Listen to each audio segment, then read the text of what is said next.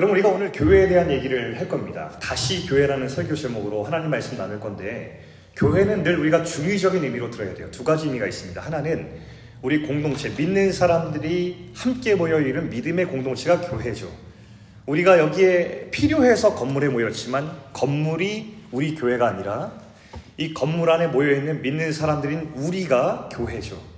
또한 여기 모인 공동체가 교회지만 또 한 가지 의미는 우리가 흩어지면 각자 있는 자리에서 우리는 하나님의 성전 교회로 존재하게 되죠. 오늘은 이 교회 얘기를 다시 한번 사도행전 말씀에 따라서 해보려고 합니다. 지난주 말씀에 아나니아 사피라 사건을 통해서 우리는 충격적이고 불편한 이야기를 들었습니다. 어, 하나님 앞에 진실을 감춘 하나님을 속일 수 있다고 생각했던 위선을 행한 아나니아 사피라가 죽었습니다. 교회는 이 사건으로 말미암아 위선이 얼마나 무서운 죄인지 알게 되었고 다시 한번 진실한 교회를 향하여서 일어나려고 노력했을 거예요.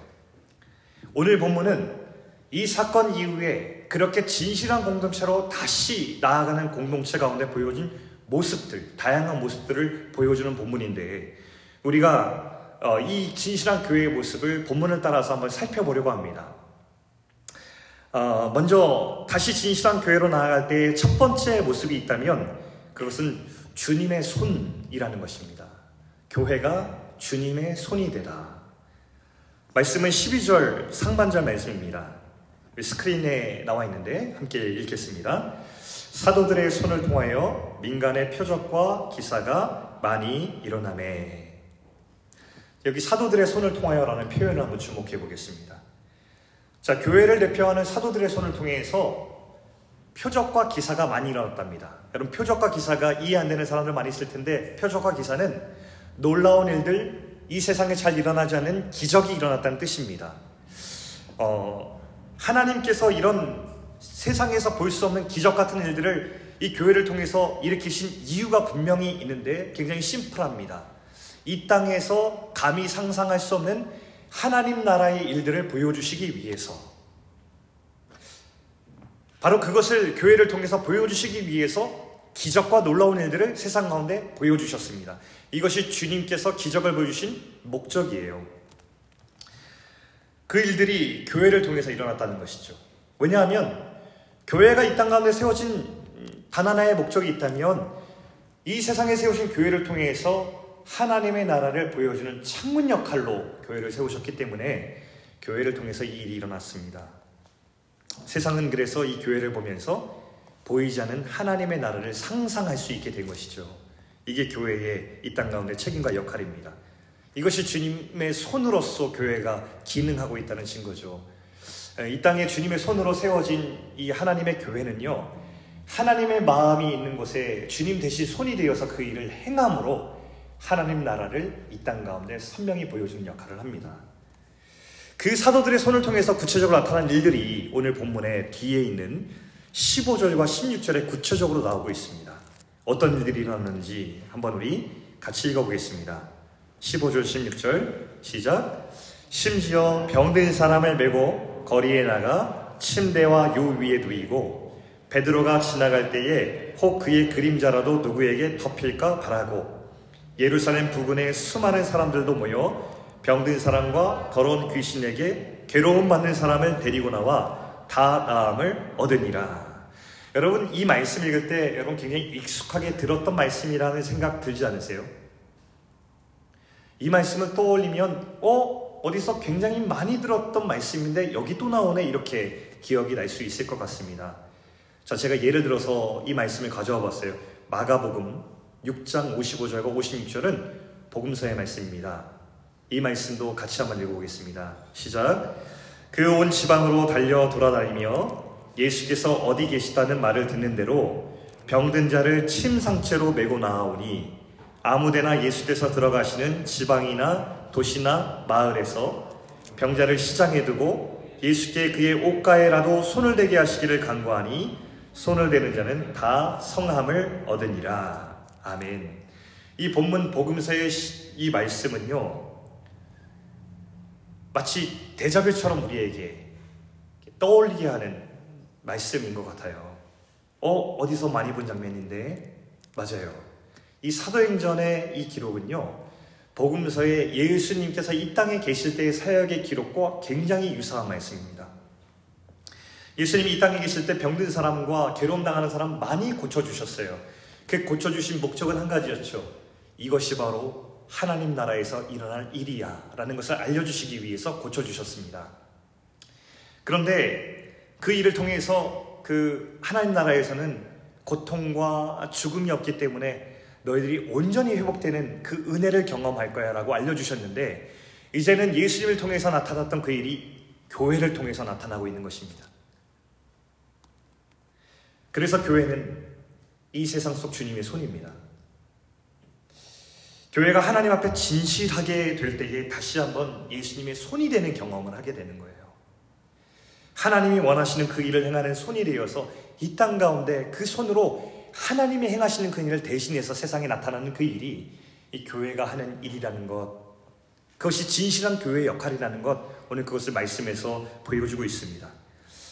오늘 이 말씀을 읽으면서 여러분 아마도, 어, 그러면 이 말씀대로 오늘날 교회를 통해서도 귀신 들린 사람이 고침받고 병자가 낫는 일이 일어나야 될 거라고 기대하는지 모르겠어요. 근데 저는 무엇을 믿냐면 저는 제가 직접 경험한 적도 있고요. 본 적도 있고요. 요즘도 우리가 알지 못하는 것에 있어서 병이 낫는 일들, 귀신 들린 사람이 고침받는 일들이 일어나고 있고 그것을 증언하는 사람이 상당히 많이 있습니다. 그러나 저는 또한 생각하기를 이것만이 이 사도행전과 복음서에서 말하는 교회를 통해 하나님이 하시는 일의 일이 아니라고 생각을 해요. 주님의 손인 교회가 하는 일은 이것 외에도 더 많이 있습니다. 지난주 제가 한 청년을 만나서 대화를 나누는데 그 청년이 자신의 신앙의 여정에 대해서 진솔하게 나누어 주었습니다. 근데 그 얘기를 듣다가 이 청년이 이렇게 얘기했어요. 처음에 신앙의 경험이 전혀 없이 공동체에 들어왔는데 근데 경험이 없고 또 아직 하나님을 잘 알지 못하고 이 예배라는 문화 자체도 익숙하지 못하니까 아마 어려운 시간을 보냈던 것 같아요. 그런데 그 청년이 어떻게 지금까지 이 공동체의 한 몸이 되어서 여기까지 왔느냐라는 것을 고백할 때에 저는 그 이야기를 들으면서 아, 이것이 주님의 손길이구나라는 것을 생각하게 되었습니다. 그 청년의 고백이 이랬, 어요 처음 혼자 예배당에 나와서 예배를 드리는데 혼자 뒤에서 앉아 있어 예배 드릴 때 굉장히 낯설고 어색했는데 그때 조용히 몇 주간이나 자기가 적응할 때까지 곁에 앉아서 말없이 함께 예배 드리는 손길이 있었대요. 예배 나오는 것이 익숙치 않아서 나오기 싫을 때도 있을 거 아니에요? 어떻게 예배를 나오게 되었는지 물어보니 그때마다 따뜻하게 한결같이 매 주마다 연락을 해줘서 함께 예배 드리자고 이렇게 어, 권면해준 그런 손길이 있었대요. 하나님을 믿는다는 것이 어떤 것인지 잘 알지 못할 때에 아, 저 사람의 삶과 행동을 보면서 아, 하나님 믿는 것이 저런 것이라는 것을 깨닫게 해준 그런 손길들이 있었답니다. 제가 이야기를 듣는데 정말 눈물이 날 정도로 기쁘고 감사했어요. 아, 이 청년의 신앙의 여정 속에 이런 주님의 손길들이 있었구나 라는 것을 생각하면서 너무 감사했습니다. 병을 고치고 귀신 든 자를 낫게 하는 것도 교회가 하는 주님의 손길일 수 있지만 저는 오늘날 이 교회의 주님의 손길은 더욱더 확장된다고 믿어요. 바로 이런 것들 아니겠어요? 정말 사람을 생각하고 공동체에 소외되는 사람들을 챙기고 누군가 감히 하지 않는 일들을 행동하고 그 다음에 케어하는 일들도 다 주님의 손인 교회가 하는 일이라고 생각이 듭니다. 이 세상 속에서는 발견하기 어려운 진실한 그 손길, 그것이 바로 교회의 손이라는 것입니다. 하나님께서는 오늘도 그 손길을 통해서 이 땅 가운데 하나님의 나라라는 것이 무엇인지, 그 나라의 가치가 무엇인지를 우리들에게 세상 가운데 알려주시는 것이죠. 저는 오늘 우리 베이직이 오늘 세상과 다른 하나님의 나라를 보여주는 그런 주님의 진실한 손길이 될 수 있기를 주의 이름으로 축복합니다. 우리 다시 진실한 교회로 나아갈 때 나타나는 두 번째 모습을 보기를 원하는데요. 두 번째 모습은 모이기에 힘썼다라는 것입니다. 모이기에 힘썼다. 자, 12절의 후반절 읽어보겠습니다. 시작. 믿는 사람이 다 마음을 같이하여 솔로몬 행각에 모이고 자 아나니아와 사피라 사건 이후에 일어난 변화 중 하나는 믿는 사람들이 모여서 정기적인 모임을 시작했다는 거예요. 이 사람들이 장소를 정하고 그 시간에 모이기를 굉장히 힘썼습니다. 이것은 아나니아 사피라 사건 이후에 등장한 독특한 모습이에요. 모든 믿는 사람들이 시간을 정했고 함께 모이기를 너무나 진지하게 임했던 것 같습니다. 열심히 있었어요. 흩어진 사람들이 서로 모이는 것은 사실 여러분 그렇게 쉬운 일은 아닙니다. 마음을 다 모아서 한 자리에 모여서 함께 서로 공동체로 존재할 수 있다는 것은요, 쉽지 않아요. 그럴 수 있다는 것은 큰 의미를 하나 가리킵니다. 그 모임이 내게 소중할 때, 그 모임이 내게 의미 있을 때, 우린 그럴 수 있어요. 여러분 생각해 보세요. 여러분이 마음에 없는 모임에 가기가 쉬워요? 내가 의미 없다고 하는 모임에 수고해서 여러분 그 자리에 가겠어요? 우린 그 모임에 수고를 하고 열심을 다해서 모여 존재할 수 없어요. 내가 가는 곳이 의미 있을 때야라 내 마음과 몸이 함께 갈 수 있는 것입니다. 그래서 어떤 사람들은 이 교회가 아, 모이기에 힘써야 되는데 어떻게 모여야 할까라고 생각하다가 이런 생각을 떠올리는 적이 많이 있었습니다. 아, 사람들은 교회가 재미있어야 교회에 모일 수 있어 라는 생각을 했던 경우가 많이 있었습니다. 가볍고 재미있는 공동체일수록 사람들은 그 모임에 더 많이 모일 수 있다는 생각을 했던 것이죠. 여러분, 그런데 과연 재미를 추구한 교회에 사람들이 더 많이 모였을까요? 의외로, 의외로 사람들은요, 교회가 재미를 추구할 때보다 진지하게 신앙을 추구한다는 신뢰가 있을 때 더 그 교회를 택하고 모임에 힘썼다는 통계가 있습니다. 재미를 찾아온 사람들은요, 그 교회의 재미보다 더 큰 재미를 발견하면 그 교회에 나올 이유를 잃는 겁니다. 하지만 교회가 세상이 줄 수 없는 것을 경험하는 대체 불가한 공동체일 때 사람들은 교회로 모이겠죠.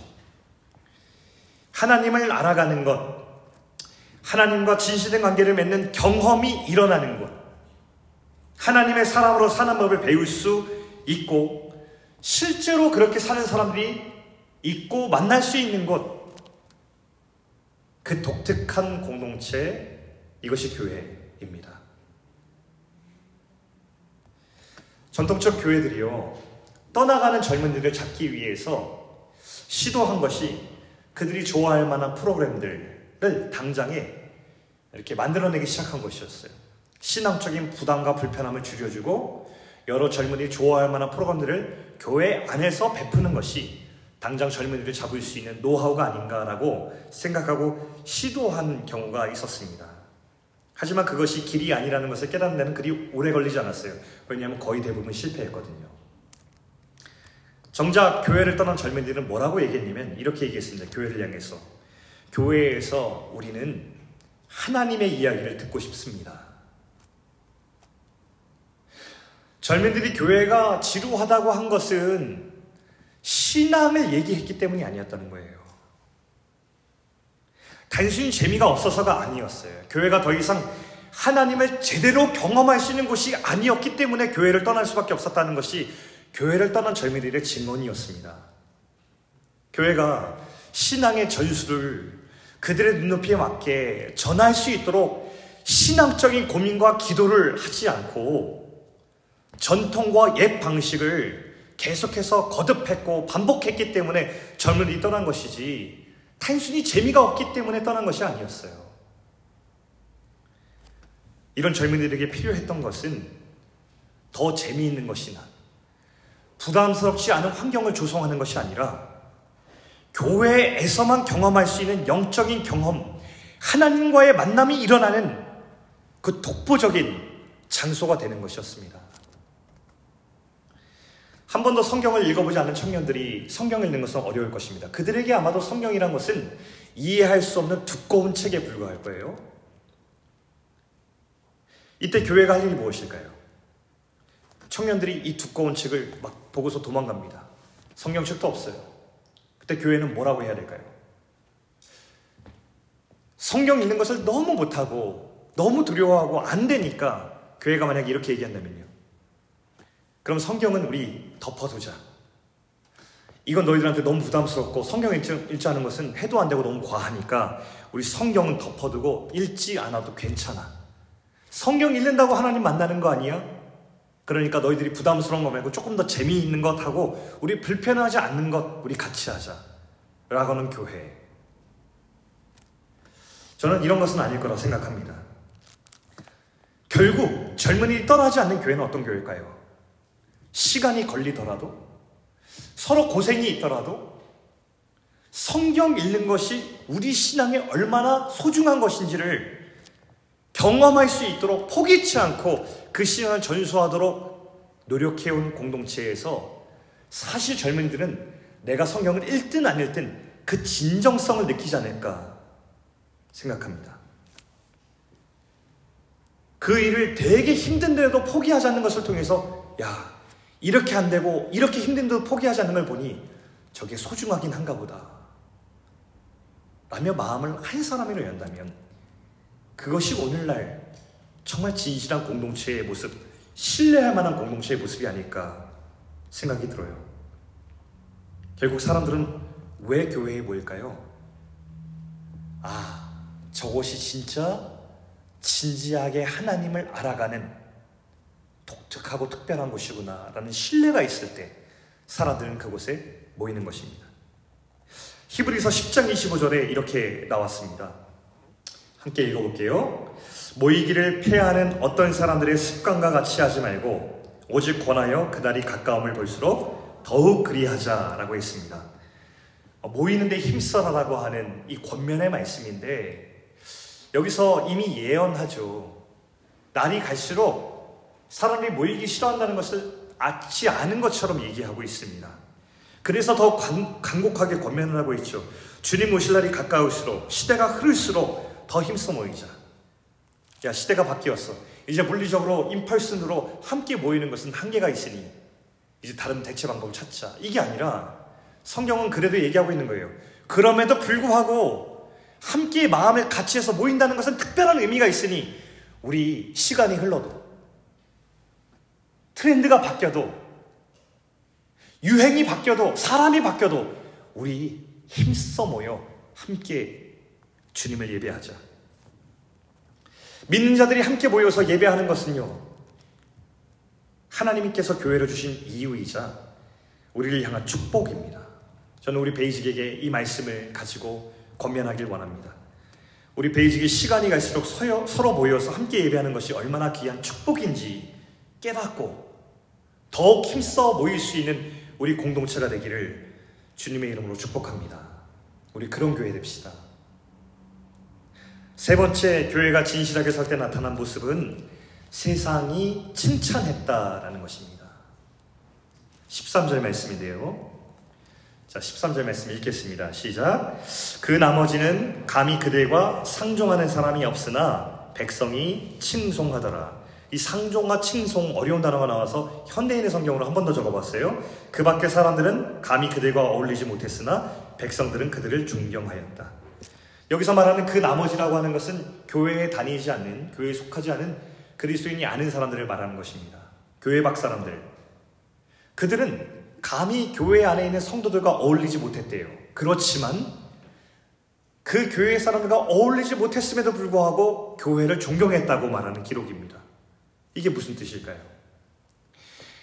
아나니와 삽비라 사건이 충격을 준 것은 교회 안에 있는 사람들뿐이 아니었던 거예요.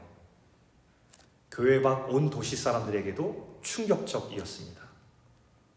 그리고 그들의 마음도 두렵게 만들었어요.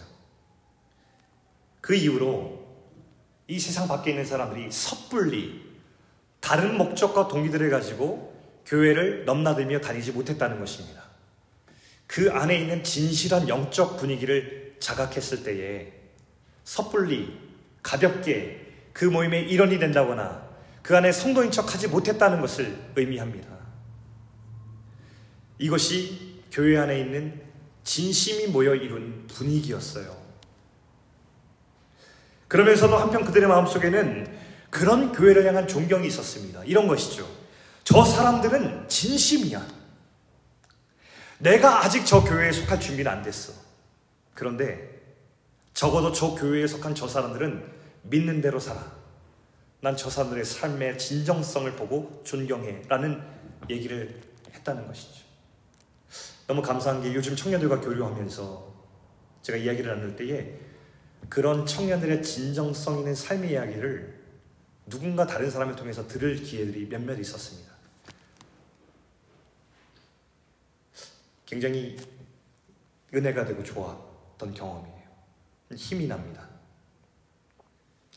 제가 예전에 이런 얘기 한번 들은 적이 있습니다. 교회에 몇몇 청년들이 방문한 적이 있어요. 그 중에서 한 청년이 예배가 딱 끝나고 나가면서 누군가에게 피드백을 하는데 이런 얘기를 했답니다. 아, 이 교회는 아, 예배가 너무 홀리해서 제가 나오기가 부담스럽습니다. 이렇게 얘기했다는 거예요.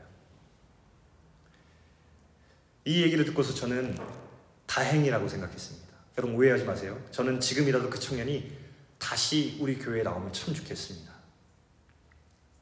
그런데 만약 그 청년이 찾는 공동체가 적당히 가볍고 불편하지 않는 곳을 찾는다면 우리 베이직이 그 공동체는 아니었으면 좋겠습니다.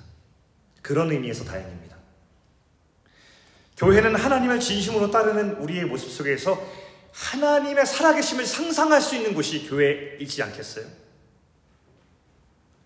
진짜 진실한 교회는 사람들이 우리 공동체에 들어와 있는 것으로 기뻐하는 것이 아니라 그들과 함께 진정으로 이루어갈 교회됨을 기뻐하는 것이 진실한 교회의 특징일 것입니다. 그런데 오늘 세상을 보면 참 부끄럽게도 안타깝게도 교회라는 것은 하나님을 상상할 수 있는 것이 더 이상 아닌 것처럼 보여요. 아프죠? 만약에 오늘날 교회의 모습을 사도행전 5장 13절에 빗대어서 다시 기록한다면 저는 이렇게 기록할 수 있을 것 같아요. 화면 한번 띄워줘 볼까요? 그 나머지는 감히 그들과 상종하는 사람이 없으니 백성이 조롱하더라. 사람들이 교회 안의 사람들과 상종하지 않는 이유가 어울리지 않는 이유가 백성이 그 공동체를 조롱하기 때문에 어울리지 않는다는 거예요. 얼마 전 누군가에게 이런 얘기 들었어요. 한국에 있던 목사님이 근처에 카페에 자주 가셨나 봐요. 커피를 좋아하시니까. 거기서 이제 뭔가 책도 읽으시고 설교도 준비하시고 하면서 단골이 되셨나 봐요. 친절한 카페 사장님이 목사님에게 어느 날 와가지고 이렇게 물었대요. 아, 자주 오시는데, 어, 혹시 어떤 일을 하시는지 여쭤봐도 될까요? 이렇게 물었대요. 목사님이 이제 얘기를 한 거죠. 아, 저는 목사입니다. 그랬더니 그 카페 사장님이 그 자리에서 바로 뒤를 돌아서 가버렸답니다. 저 목사입니다. 한마디 했는데. 너무 슬프고 안타까운 이야기입니다. 예전에는 교회가 세상을 걱정하고 염려하고 기도했습니다. 근데 요즘에는 세상이 교회를 걱정하는 시대가 되었어요. 그러나 저는 오늘 말씀을 통해서 이렇게 낭망적인 상황 가운데서도 우리가 다시 교회가 될 수 있다는 것을 이 말씀에 의지하여서 여러분에게 이야기하고 싶습니다. 우리가 다시 교회가 될 수 있고 진실한 교회로 나아갈 수 있는 이유는 우리가 진실하기 때문이 아니라 하나님이 여전히 진실하시기 때문입니다. 그리고 진실하신 하나님께서는 여전히 우리 교회를 진실하도록 부르시고 있고 그 교회를 진실할 수 있도록 키우시고 기르시고 있으며 그렇게 열심을 다해서 세우시고 있기 때문에 저는 그 하나님의 진실함에서 우리 교회의 소망을 이야기하고 싶어요. 우리 베이직을 돌아보면 참 영향한 것이 많습니다. 그래서 지금 세상 사람들이 볼 때 우리 베이직을 통해서 진실한 교회의 모습을 발견하거나 칭찬할 거리를 찾는 것이 어려운 수 있다고 생각해요. 그러나 우리는 그 사실에 낙심하지 않았으면 좋겠습니다. 대신에 우리가 그 이유 때문에 더 우리가 격려하고 도전받았으면 좋겠습니다. 시간이 갈수록 우리 베이직이 에드먼튼이라고 하는 이 커뮤니티 안에서 진심을 가진 교회, 진실한 교회로 살아가기에 늘 하나님의 마음을 보는 교회가 되는 꿈을 우리 포기치 않았으면 좋겠습니다. 우리가 사람들에게 칭찬을 받기 위해서 행동하면 저는 칭찬받는 교회 되기 어렵다고 생각합니다. 그러나 우리가 하나님의 교회가 다시 한번 되기 위해서 그 진실함을 따라가다 보면 어느새 우리 주위에서 들려오는 세상의 존경이 그게 진짜 존경이라고 생각합니다. 우리 베이직이 그런 세상으로부터 존경받는 진실한 공동체가 될 수 있기를 주의 이름으로 축원합니다. 우리 마지막 진실하게 일어서는 교회의 모습을 보겠습니다. 그 마지막 모습은 사람들을 죽게 부르는 교회입니다. 14절 말씀 같이 한번 읽어보죠. 자, 14절 시작. 믿고 주께로 나오는 자가 더 많으니 남녀의 큰 무리더라. 교회가 진실한 교회가 될 때에 이 마지막 기록이 우리의 마음을 울립니다. 믿고 주께로 나오는 자가 더 많았다. 이 진실한 교회를 통해서요. 교회가 진실을 회복하자 이런 주님께 돌아오는 사람들이 많아졌습니다. 이것은 현대사회 속에서 말하는 수평 이동을 말하는 것이 아니고요. 옛 삶을 완전히 돌이켜서 진짜 주님께 자신의 인생을 건 사람들이 이토록 늘어났다는 것입니다. 이것은 단순한 교회의 수적 성장 같은 것을 이야기하는 것이 아니라 예수님께서 이 땅에 오신 목적이 이루어지는 순간을 묘사하는 기록이라고 할 수 있어요. 이 땅에 빛이 없어 어둠에 살아가는 사람들이 진짜 빛을 만나는 순간을 말하는 것이었고요. 교회가 이 순간을 위해서 존재하는 곳이라고 성경이 말하고 있는 것입니다. 교회의 존재 목적은 단지 이 세상 속에서 다른 모습을 하고 사는 것이 아니라 그 다른 모습을 통해서 세상에 이 다름을 통해서 하나님 살아계시다. 그러니 주님께 나아오라. 라고 하는 증거를 하는 것이 바로 교회입니다. 예수님의 십자가와 복음을 증거하는 것. 우리를 찾아온 은혜가 무엇인지 그 깊이와 넓이를 우리의 삶으로, 우리의 입술로 증거하는 것이 바로 교회입니다. 교회는 증거할 때만 교회지, 교회가 입을 다물고 증거하지 않을 때 우리는 교회라고 부르지 않습니다. 그것은 멤버십 커뮤니티예요. 교회의 절대적인 다른 공동체와 차별성이 어디에 있습니까? 교회는 우리 멤버십을 위해서 존재하지 않아요. 주님이 이 세상 가운데 교회를 세우신 목적은 이 세상 가운데 빛이 없는 자들 향하여서 빛을 비추라고 이 땅 가운데 우리를 모으시고 두신 것입니다. 그래서 우리는 주님의 마음을 알아야 돼요. 주님의 마음에 뭐가 들어있는지 알아, 야 돼요. 성경은 주님의 마음에 뭐가 들어있는지 아주 선명하게 얘기하고 있습니다. 이렇게 얘기해요.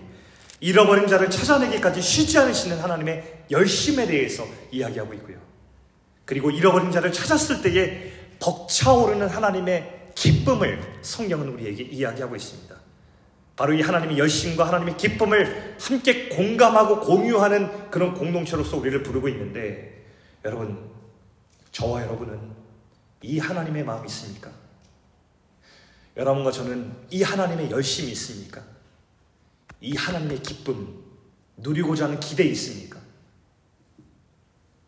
우리 베이직이 이곳 캐나다 땅에 존재하고 있는데 저는 에드먼튼에 이런 베이직과 같은 공동체가 있을지 모르고 여기 왔습니다. 이야기만 듣고 왔죠. 참 궁금했습니다. 왔더니 여기에 교회가 있고요. 청년들의 모임인 교회가 있더군요. 근데 여러분, 저에겐 참 신기했습니다. 어? 한국 땅에서 멀리 떨어진 이곳에 이렇게 많은 청년들이 여기 모여 있다고? 이건 당연한 일이 아닙니다. 저는 생각하게 되었어요. 우리 베이직이고 캐나다 땅에서도 함께 모여, 서 교회를 이룬 것은 절대 당연하지 않다. 우리가 이곳까지 와서도 교회를 이룰 수 있는 것은 우리의 조국 교회가 있었기 때문이다. 우리에게 신앙의 뿌리와 신앙의 전수를 해준 조국 교회가 있었기 때문에 한국의 교회가 있었기 때문에 우리가 지금 여기 있다. 그리고 더 나아가서 우리 조국 교회는 그냥 세워진 당연히 세워진 교회가 아니다. 여러분 한국 교회 역사 제가 신학교 다닐 때 가장 은혜를 받고 수업 시간에 눈물을 흘렸던 수업이 있다면 그것은 한국 교회사 시간이었습니다. 부흥회 같았어요. 한국 교회에서 일어난 역사 한 장면 한 장면을 배울 때마다 너무너무 은혜로스러워서 수업 시간에 눈물을 흘리지 않고 수업 들을 수 없었습니다. 우리 교회는 그냥 세워지지 않았어요. 잃어버린 자들 향한 하나님의 마음에 반응하고 순종한 교회들을 통해서 세워진 교회가 한국교회 우리의 조국교회입니다.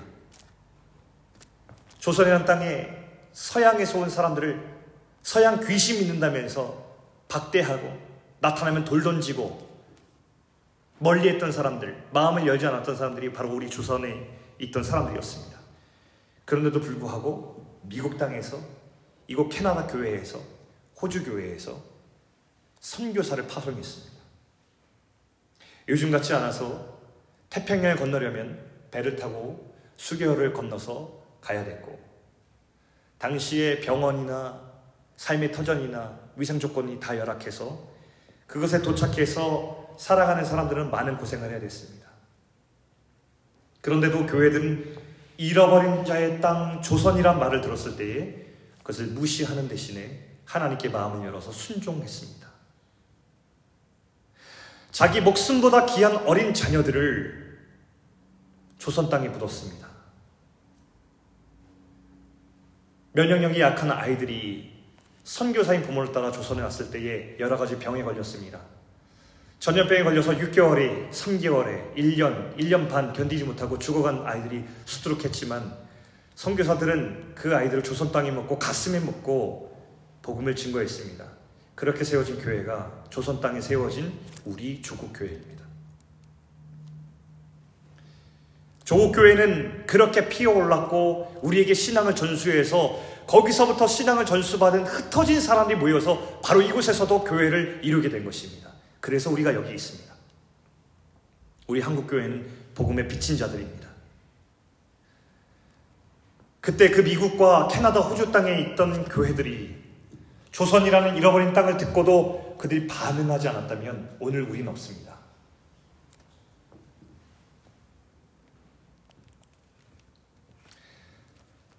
주님의 마음에 반응하는 자들의 순종이 모이면 주님은 그것으로 세상에 있는 사람들을 주님께 부르기 시작하십니다.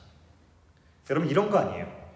우리가 철저한 선교 프로젝트를 계획을 딱 플래닝해서 야 이렇게 하면 죽게 사람들이 돌아오겠다. 뒤집어지겠다. 우리 그래서 선교하는 거 아니에요. 선교라는 건 뭐냐면 내가 선교에 헌신한다고 해서 아까 어떤 정신으로 혼자서 그렇게 성교 신청했는지 모르겠어요. 내가 성교 가서 신청한다고 해서 원주민 말이 뒤집어질 것도 아니고 어떤 변화가 일어날지 모르지만 그러나 성교에 하나님의 마음이 들어있기 때문에 내가 거기 순종하잖아요. 그러면 하나님은 그 순종하는 마음 하나하나를 받아서 하나님의 계획에 따라서 그 순종을 사용하셔서 일을 이루시는 것이죠. 우리가 몇 명 신청해서 몇 명을 팀을 이루어가면 이 땅 가운데 뭔가 역사가 일어나겠다. 이건 하나도 맞지 않아요. 착각이에요. 그게 무슨 성교예요? 그건 우리의 성교죠. 하나님의 성교가 아니죠. 만약 여러분이 원주민 성교 신청하려거든 이 마음으로 신청해 주세요. 내가 앞으로 일어날 일이 뭔지도 모르겠고 몇 명이 할지 모르겠고 어떻게 될지 모르겠지만 내가 하나님의 마음에 한번 순종해 보자. 그러면 주님은 내가 주님의 마음에 순종한 그 순종을 가지고 그것을 엮으셔서 주님께서 부르시는 자들을 인도하실 것이다. 그 기대를 가지고 우리가 같이 하나님 앞에 성교하는 것일 것입니다. 교회는 바로 이런 것이에요. 우리 고한다에 우리 성경헌금 내서 같이 목적 헌금하잖아요. 우리가 왜 헌금할까요? 아, 선교 헌금하면 좀, 아, 우리 그래도 선교하고 있다, 뭐 이런 거요? 아니죠, 여러분. 우리의 물질과 함께 우리의 기도를 함께 보내서 동역하기 위함입니다. 우리가 직접 갈 수 없지만 그곳에서 자기 인생을 바쳐서 남수단의 난민촌들과 우간다로 넘어온 난민, 난민촌의 사람들을 찾아다니면서 그곳에서 예수의 생명을 전하는 분이 계시잖아요. 그분과 동역하기 위해서 우리가 결단한 것입니다. 그곳에서 난민촌의 교회를 돌면서 예수 그리스도의 소망을 전할 때에 우리도 그 소망을 전하는 사역 가운데 동참하고 싶어서 우리가 함께하는 사역입니다. 선교사님 편지 보낼 때마다 가르치며 목마른 목회자들, 어느 집회를 통해서도 교육받을 수 없는 청소년들, 그들 목마르고 소망 없는 난민촌의 청년들, 그들을 찾아다니면서 아직도 우리 인생 가운데 소망이 될 수 있는 이유를 복음을 통해서 말씀하신 그 사역 가운데 동참하기 위해서 우리가 성경금 하면서 함께 동역하길 원하는 것입니다. 우린 복음의 빚진 자들이에요.